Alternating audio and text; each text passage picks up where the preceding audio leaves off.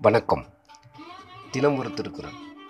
அதிகாரம் அறுபத்தி நான்கு அமைச்சு. குரல் எண் அறுநூற்றி முப்பத்தி ஐந்து. அறனறிந்து ஆன்று அமைந்த சொல்லான் எஞ்ஞான்றும் திறன் அறிந்தான் தேர்ச்சி துணை. பொருள்.